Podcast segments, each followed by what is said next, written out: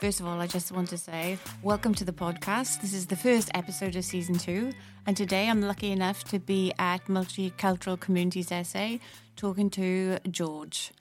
George, could you just tell us who you are and what you do?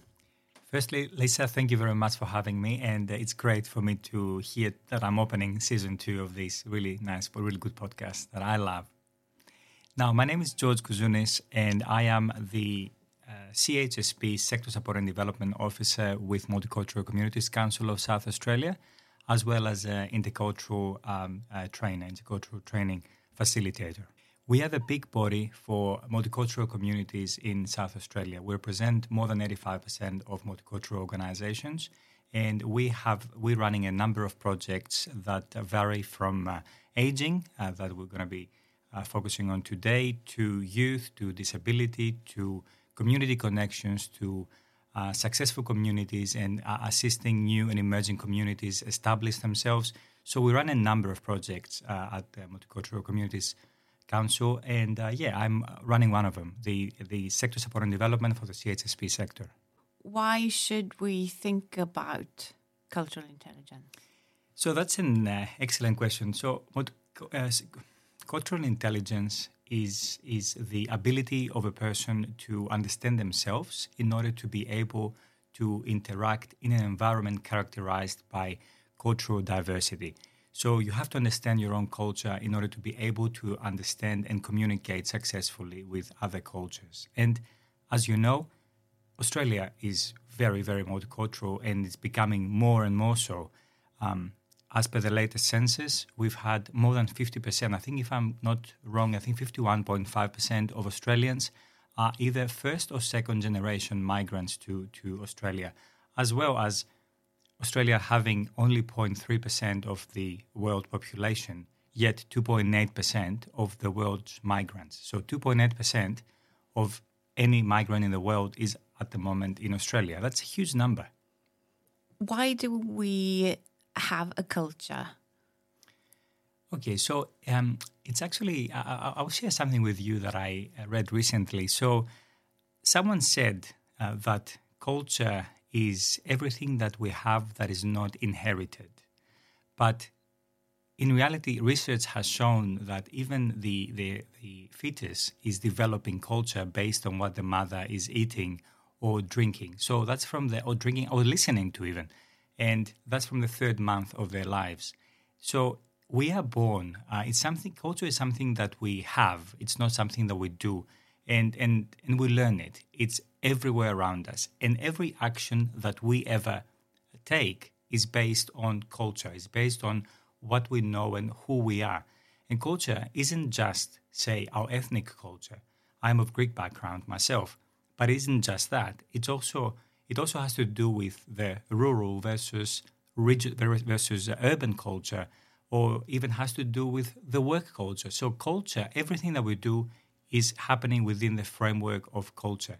And each one of us has a number of roles that are affected by the respective cultures.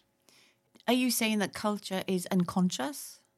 It is, absolutely, yes. It's happening without us thinking about it. Um, there are many, many, uh, uh, many uh, publications and research done on uh, the way we do it and all the subconscious decisions that we're making um, that we don't even realize that are affected by you know the, what we what we know and the way we do things around here. What's the benefit of us looking at ourselves and finding out how we do things around here, or how we become embroiled in? Um, a society mm. that says we do it like that. Yes, that's right. So, cultural intelligence is very similar to emotional intelligence. So, the EQ, people and your listeners, I think, may, would be more uh, familiar with EQ uh, rather than the cultural intelligence. But the principle, the basic principle of EQ, of emotional intelligence, is that the person first needs to understand themselves before they're able to help another person. Not doing so creates um, what we call otherization. So you see the other person as an other person rather than a partner in a relationship. That's the, the first step as well. in order to develop your cultural intelligence, you first need to understand your own culture. In order to develop emotional intelligence, you first need to understand yourself and develop empathy. Can you give us an example of what we would say our culture is in, say, an urban environment Mm-hmm. and how it would benefit us to really look at that before speaking to others? So, something practical. Yes, absolutely. So, uh, without going into references and detail, um, you mentioned, for example, the uh, urban versus uh, regional culture, and there are some elements there that we can we can look into. It has to do with the layers of communication. At this point, allow me to say that culture is communication, and communication is culture. And this is not uh, from me, obviously. This is coming from uh, sociologist, Edward Hall, uh, who said this, and it encapsulates pretty much what culture is. Culture is the way we communicate, and it can be verbal or non-verbal communication. It can be communication styles or, or the values that we have as people. Now, in the setting that you mentioned, uh, um, uh, urban setting, a person who is growing into an urban setting, they are developing their own codes of communication, which if you take someone out of there and you move them into a, a regional setting here in Australia, there is a, an adaptation process that needs to happen. And you um, and you are living regionally uh, in in South Australia, so it is something that I'm sure you feel whenever you visit, uh, even when you visit Adelaide, that things are done a little bit different. And this process is something that people do when they're adapting into a new culture. Well, I hear all the time about cultural intelligence, and then sometimes I hear about cultural competence. What's the difference? That's a great question. So, cultural intelligence and cultural competence are both concepts related to understanding and engaging with different cultures. But there are distinct differences between the two. Cultural intelligence refers to an individual's ability to adapt, relate, and work effectively across cultures. It is often described as a set of skills and capabilities that allow the individual to understand differences, manage diversity, and function effectively in diverse cultural settings, which is pretty much everyone's workplace this day and age. Um, cultural competence, on the other hand, refers to the ability of an organization to understand and respect and engage with individuals from diverse backgrounds. So it, it, it, uh, involves creating an inclusive um, and responsive environment where employees and customers will feel valued and understood. So, in other words, cultural intelligence focuses on the person, whereas cultural competence focuses on the organization. But these two are highly interconnected uh, concepts. For example, um, a, an individual with cultural intelligence may struggle to thrive in an organization that lacks competence, and vice versa. An organization can have comprehensive diversity and inclusion policies, but but they won't make any uh, any progress if um, the people working within the organization are, not culturally intelligent themselves. How can you, as an employee, encourage your um, business or your company to be culturally competent so that your cultural intelligence can be active? Mm-hmm. So, developing uh, cultural intelligence requires a, a, multifaceted approach. So, organizations can provide training programs and resources that focus on awareness and intelligence. And this is actually a part of what we do here at Multicultural Communities of uh, South Australia. Cultural, uh, Cultural Q is the name of our cultural intelligence and competency branch. And I, I know that you have attended one of the trainings recently at the Tailem Bend. Yes, and I have to say it was absolutely marvelous, and I would highly encourage everybody to get on board into the workshop. Very different, very exciting, um, and a total fun to look That's at great. yourself. That's great to hear. Um, so, Cultural Q delivers consultancy and training to support organizations in various sectors to develop the skills necessary to provide appropriate services and deliver outcomes. And the focus is both on the clients as well as the workforce. And as a matter of fact, um, the, we hear that about the workforce more and more and more often, and particularly in the uh, aged care sector. I, I, can speak of that, um, the sector that I work in. but it's something that comes uh, more and more often. I, at this point, I would like to mention that our training has been uh, developed in collaboration with um, Australian interculturalist Robert Bean and has so far been delivered to more than 40 organizations in, in, uh, Australia, in South Australia, including government, health sector, aged care providers, as well as councils, universities, and more.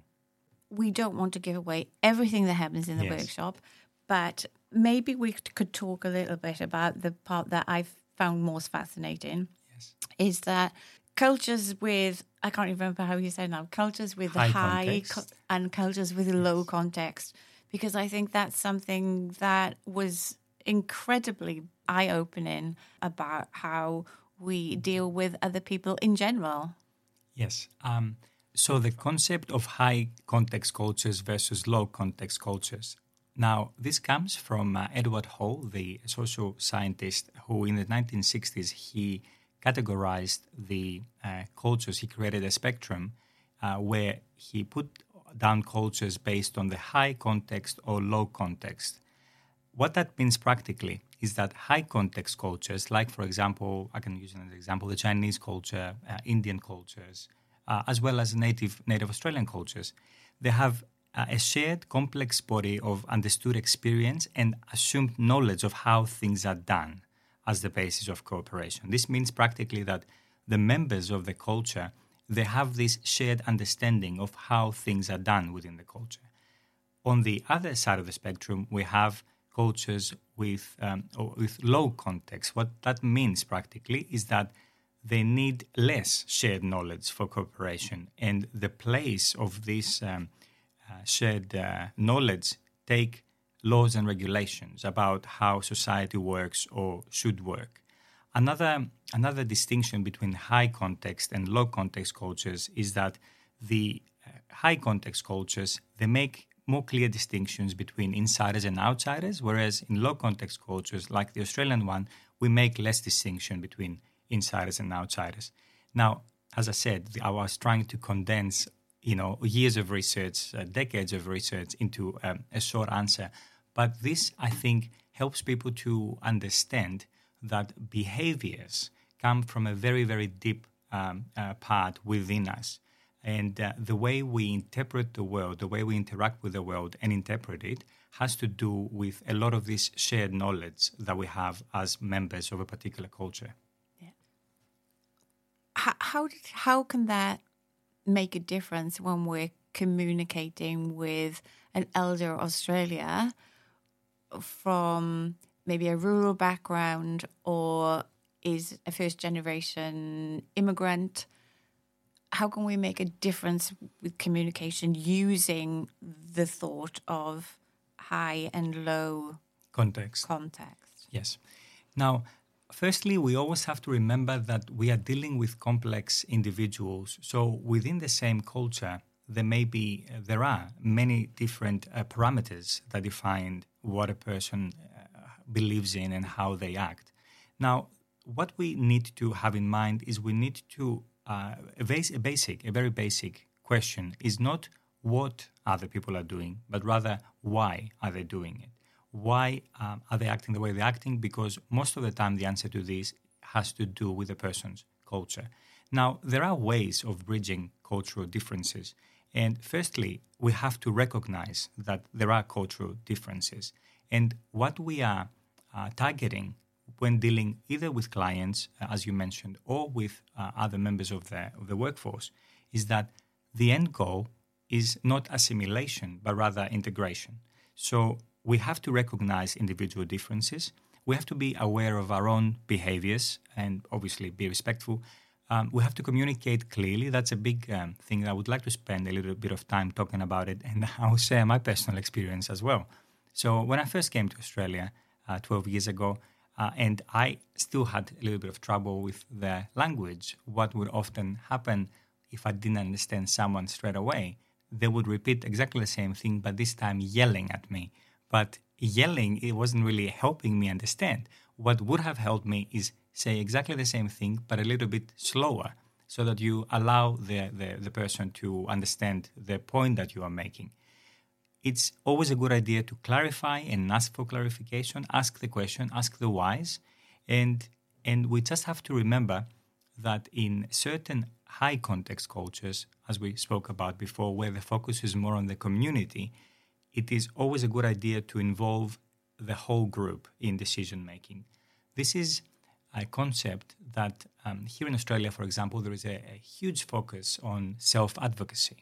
So uh, we are encouraging people to self advocate, and it's, it's great. However, I need to mention that in many of the cultures uh, on, on the spectrum of high to low context, particularly the high context ones, the focus is on the community. So a member of that community, and in particular case you mentioned an aging person of a CALD background, the expectation that they have is that members of the community, and it can be family, can be friends, neighbors, will uh, become involved with whatever is the process that we're trying to, to achieve. For example, transitioning into aged care. In this concept, in this in this uh, society, I'm sorry, the concept of transitioning into aged care, uh, the focus on it falls on the on self advocacy, on the person making their own decisions. However, it's important to remember when we're dealing with people of different cultural backgrounds that where the, the framework that they're operating within may place greater focus on the community involvement. So it's something that we, we should, I think, remember when we're dealing with people of different backgrounds. Yes, and I, I was very interested as well in in the workshop talking about how people get to know other people because that really resonated with me coming from Wales, where a common question yes. uh, would be, "What do you do?" But where I'm from, nobody cares what you do. They want to know where you live, who, who's your parents, what schools did they go to, where you know. So um, when you're dealing with elder Australians, you've got to be aware that to build a relationship before you get into anything is important. Can you just flesh that out for me? Indeed, that's a great question because, say, for example, I'll speak about my own culture. In a Greek culture, say two Greek people meet at a barbecue for the first time. One of the first questions that they will ask, possibly the first question, is Where are you from? Which part of the country? And where are your parents from? Whereas two Australian people meeting at a, a barbecue for the first time and say they're from Adelaide, one of the first questions will be, Which school did you go to? And then what, what do you do? What do you do for work? So we see this difference between the focus being on the are, who are you, in the first um, in the first um, example, and on the second example, the focus is on the do. So we see there a difference in how we are looking at, at for example, tasks. In the first uh, example, in high context cultures, with the focus being on the are, we need to develop a relationship first with the person before we get to the actual tasks. In the second example, in a society like the Australian one, the focus can be more on the outcomes and the KPIs. Like, say, for example, we all have KPIs. So it is something that we need to remember when we are dealing with individuals and aging individuals of uh, uh, cultural and linguistically diverse backgrounds that sometimes, most of the time, it is very important to first establish a relationship of trust before we move on to the more practical uh, questions that we have to ask. So, how does a lack of cultural intelligence affect a community?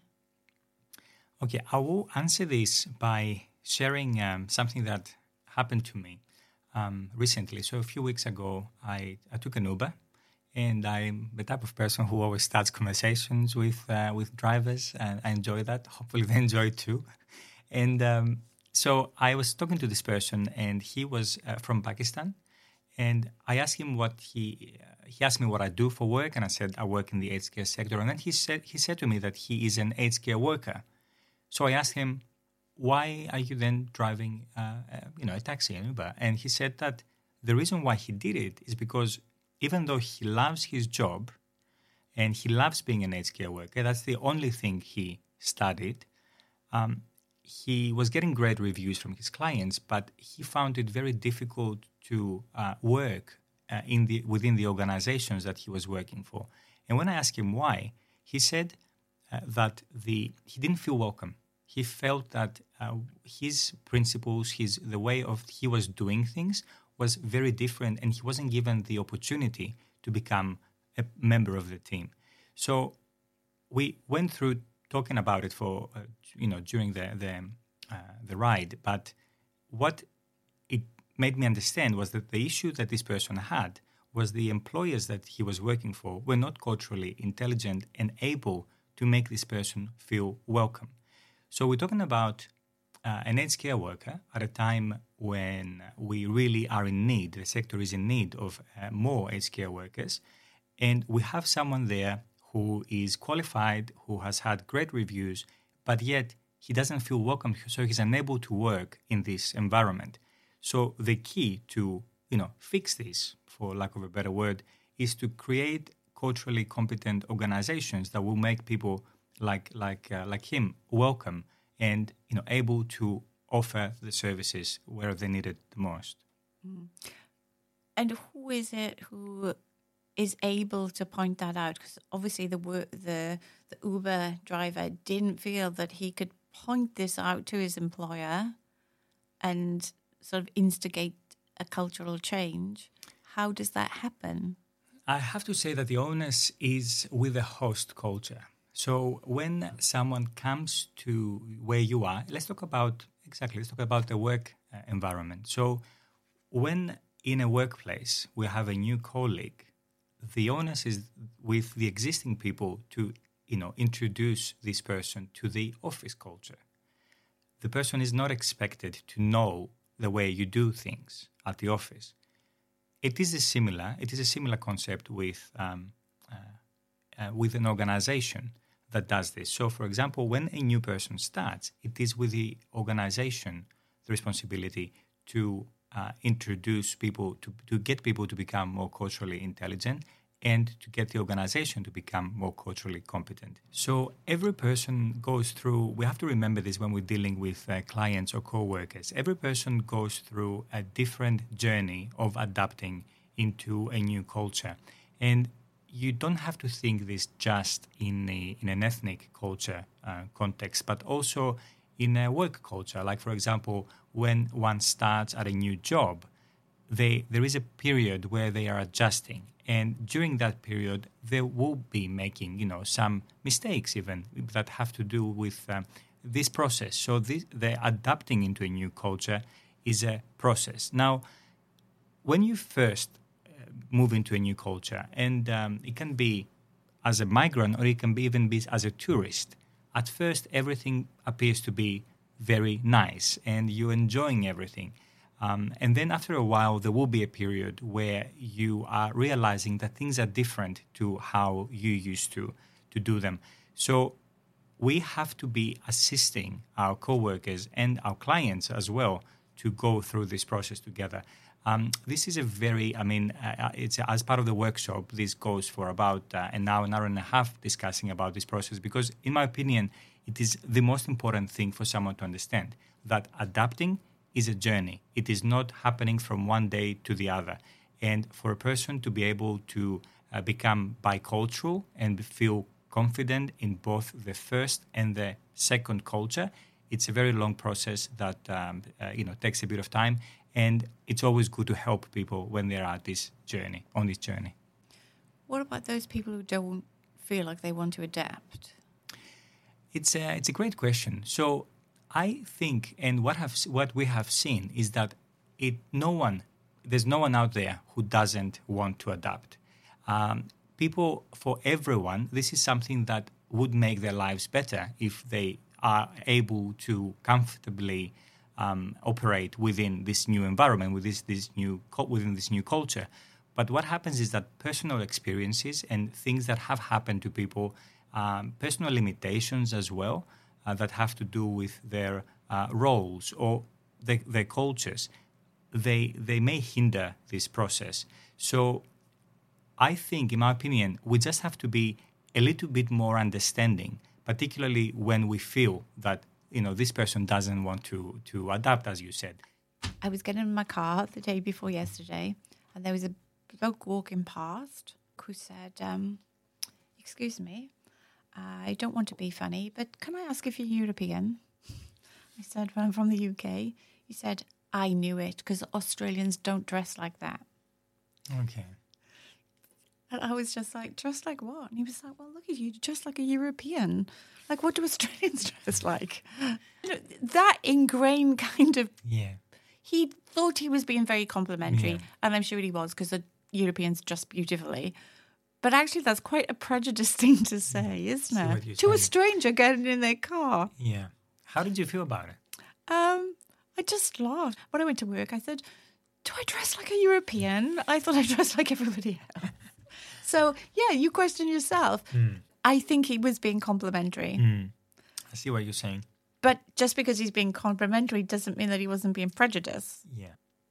It's just so ingrained that you can tell people that, like, my example is prejudice. But I would say 90% of people will say it's not. Yeah. And how can we get in touch with you to organize a workshop? You can visit our website at www.mccsa.org.au or you can give us a call at 8345 5266 and our team from for Q will be very happy to assist. Well, thank you very much, George, for joining me today and for christening my new podcast equipment. And I'm sure all of you will appreciate the new sound quality. Thank you very much, Lisa, for having me and uh, I hope you have a great day. Nice. Yeah.